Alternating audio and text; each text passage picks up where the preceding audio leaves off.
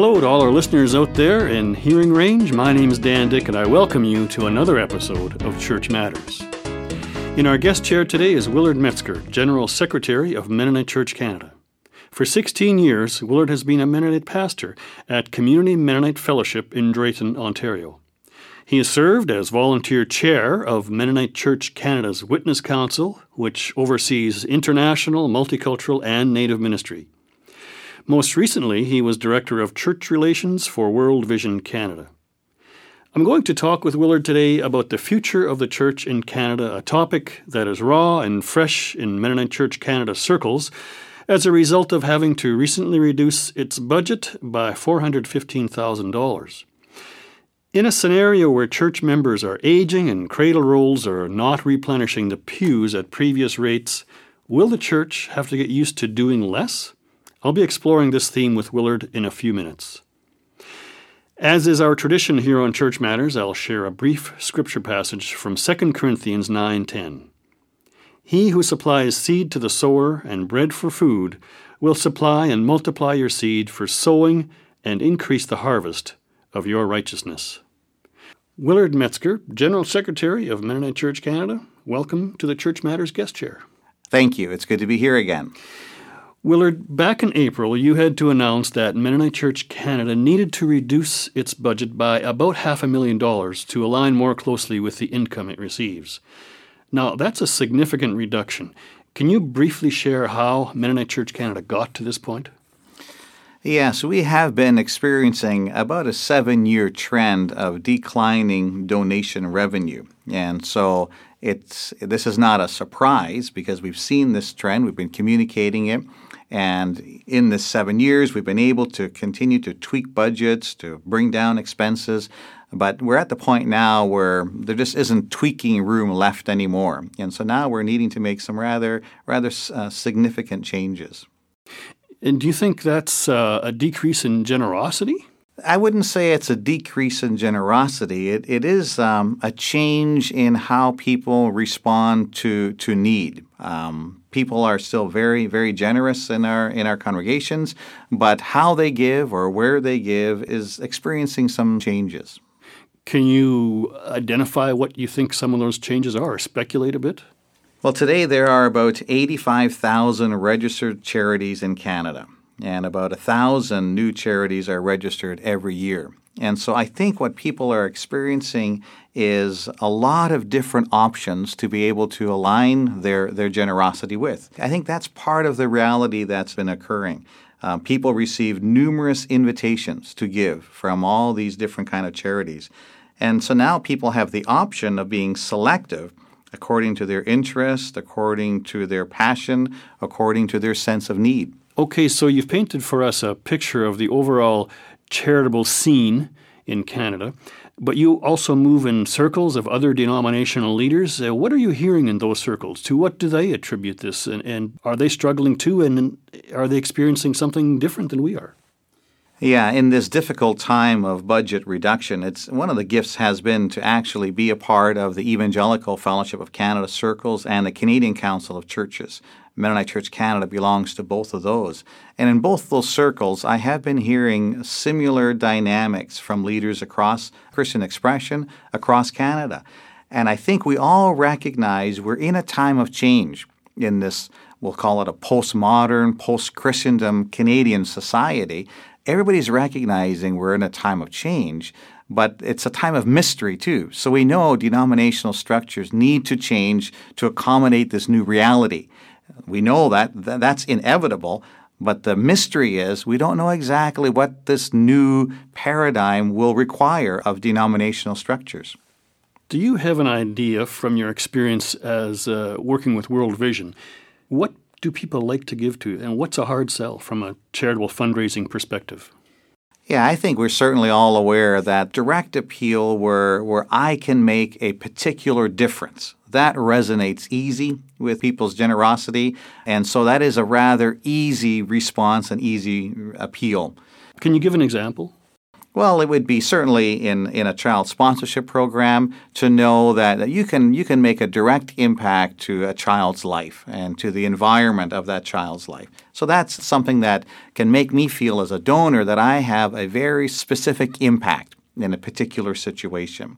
I think, as you know, Dan, when it comes to the work of the church, even building the church and transforming people's lives, those sort of direct impacts are more difficult to articulate. And so it makes it a little bit tougher, I think, for donors to immediately want to respond. I want to touch a bit on the aspect of loyalty and the idea of unconditional giving uh, and ask you to dig into your past as a pastor. Do you think the days of loyalty and unconditional giving are over? I mean, it seems that there's an expectation of return when one makes a donation. Some people expect a good meal at a fundraising banquet or perhaps some entertainment, or eh, you've probably received return address labels and greeting cards. From a Christian perspective, when is a gift not a gift? I, I would certainly say that I think loyalty is attached to identity. And, and, and even now, it's like we, you know, if, if you look at beyond our church setting, just our society as a whole, that sort of uh, that the the sense of corporate identity is is waning. There used to be a time where you would live in the community, you would work in that community, and so you had that identity of belonging to this town, belonging to this place. Uh, that corporate identity was was sort of second nature. But now we're living in, a, in an environment where people are leaving their community. We have bedroom communities. People are driving to their places of work.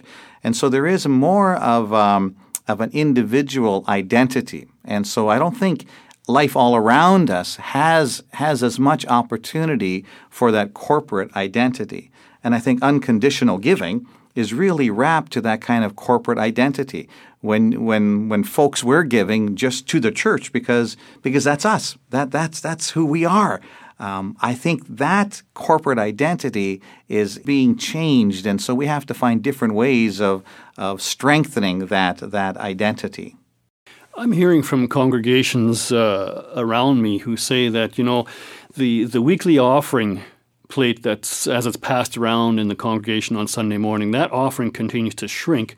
But when there is a special cause, like, say, uh, sending youth on a service trip or some kind of disaster response uh, special fundraising banquet, there's tremendous generosity and response expressed that way. Do you have any response to that? Again, I think it does reflect the desire to be able to have a concrete impact. And so then, when you have a very specific appeal to help send this youth into this trip, then that's something that, that people can, can resonate with. I want to be able to help that person. But when you when you have the offering plate, which is just generally for the work of the church, that doesn't have that that same direct impact sentiment to it. Their their generosity response is is a bit more curtailed because they just yeah I want to help, but I'm not exactly sure what happens with it, and so I, I give something but it doesn't have the same draw of that generosity impulse as, as a very direct, uh, specific appeal. But in the meantime, pastors' salaries need to be paid, and the heat needs to be on in the church, and we need to pay the light bills and maintain the building. Yeah, well, that's just it. That's that's a, a very specific challenge because I think as people take the time to understand that uh, these things are necessary, then I think people do want to be generous. But it takes time to communicate that and to explain that. Um, and so I think that's part of the part of the challenge that that, that we're going to have as Mennonite Church Canada and and church life just in general. I want to take a, a little bit of a tangential turn here. Um, the term prosperity gospel gets thrown around in some of these discussions of faith and stewardship. Can you briefly explain what that means, where it comes from, and whether or not it has any sound biblical backing? I think it really comes from the sense of, of God's people recognizing that, that God wants to bless them. And then it can, it can start to feel as though there is a, uh, well, certainly God promises to, to, to, to bless the people of God. I think the distortion comes when, when we fail to understand that God's blessing has a purpose and not just for my benefit, but so that I can be a blessing to others. Certainly see that very clear in the call to, to Abram, where the promise was, I will, I will bless you, but it was so that the peoples of the world will be blessed through you. And you can find that theme throughout throughout scripture. You will be made rich on every occasion so that you can be generous in your response. That kind of, of sentiment i think um, needs to be needs to be strengthened again. Surveys and polls all tell us that church membership is declining, and regular church attendance is now defined in some circles as attending services once a month. There's a demographic shift happening as the baby boom generation grays, and families are smaller than they once were. There's a shrinking interest in institutions of all kinds. And it's increasingly more challenging to break through the media clutter with all the new communications channels that are targeted at increasingly uh, fragmented society, each category of which has its own preferences. You know, oh, I don't communicate by email anymore. Uh, please reach me through Facebook or text me on my cell phone. That's my preferred way. The environmental scan, when you look at all these factors, is overwhelming. And all this is very challenging at the congregational level as well as the denominational level. There's more faith based charities in Canada than ever before and a continually shrinking church membership. And I wonder, would you speculate, Willard, where all the servants and disciples come from to to staff and support all these do-good organizations? Where are they going to come from in the future? Well, that's certainly the the critical role of uh, of the of the local church and and of, uh, of a national church entity. Um, all, all of these, these excellent organizations that are doing uh, wonderful work are completely dependent on the church to be able to continue to have a regular flow of, of people to serve as, as staff and as, and as leaders in their organizations. So it's absolutely critical that the church remain strong and vibrant at every level because these organizations depend on, on the success of the church to continue to, to grow and nurture and strengthen faith. Willard, the name of this program, as you know, is called Church Matters. You travel around Canada a lot. You meet with a lot of congregational leaders and folks in and out of the pews. Does the church still matter in Canadian society? Absolutely people long for meaning, people long for, for belonging, people need community. And that's the excellent place uh, for the church to give meaning, to have a place of belonging, to be a part of a community. I think that's everybody's been created with that with that longing, with that with that desire, and I think the church will always have a place. Willard, thanks for taking the time we need to wrap up our conversation, and thank you so much for being with us today. Thank you. That concludes our program for today. I want to send out a great big thank you to all our listeners wherever you are. I invite you to support the ministry of Church Matters with a gift. You can give through the mail, over email, over the phone at 1 866 888 6785, and online at MennoniteChurch.ca. My name is Dan Dyck, and you've been listening to Church Matters, where our prayer continues to be that you will be called, equipped, and sent to be the church in the world today. Tune in wherever you are, and thanks for listening. See you next time.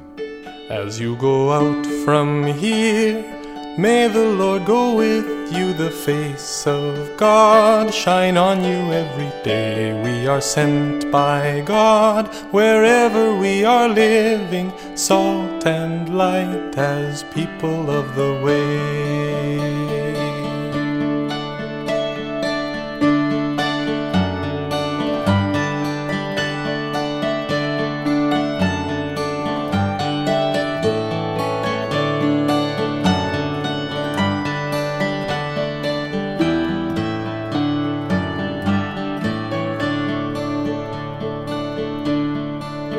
As you go out from here, may the Lord go with you, the face of God shine on you every day.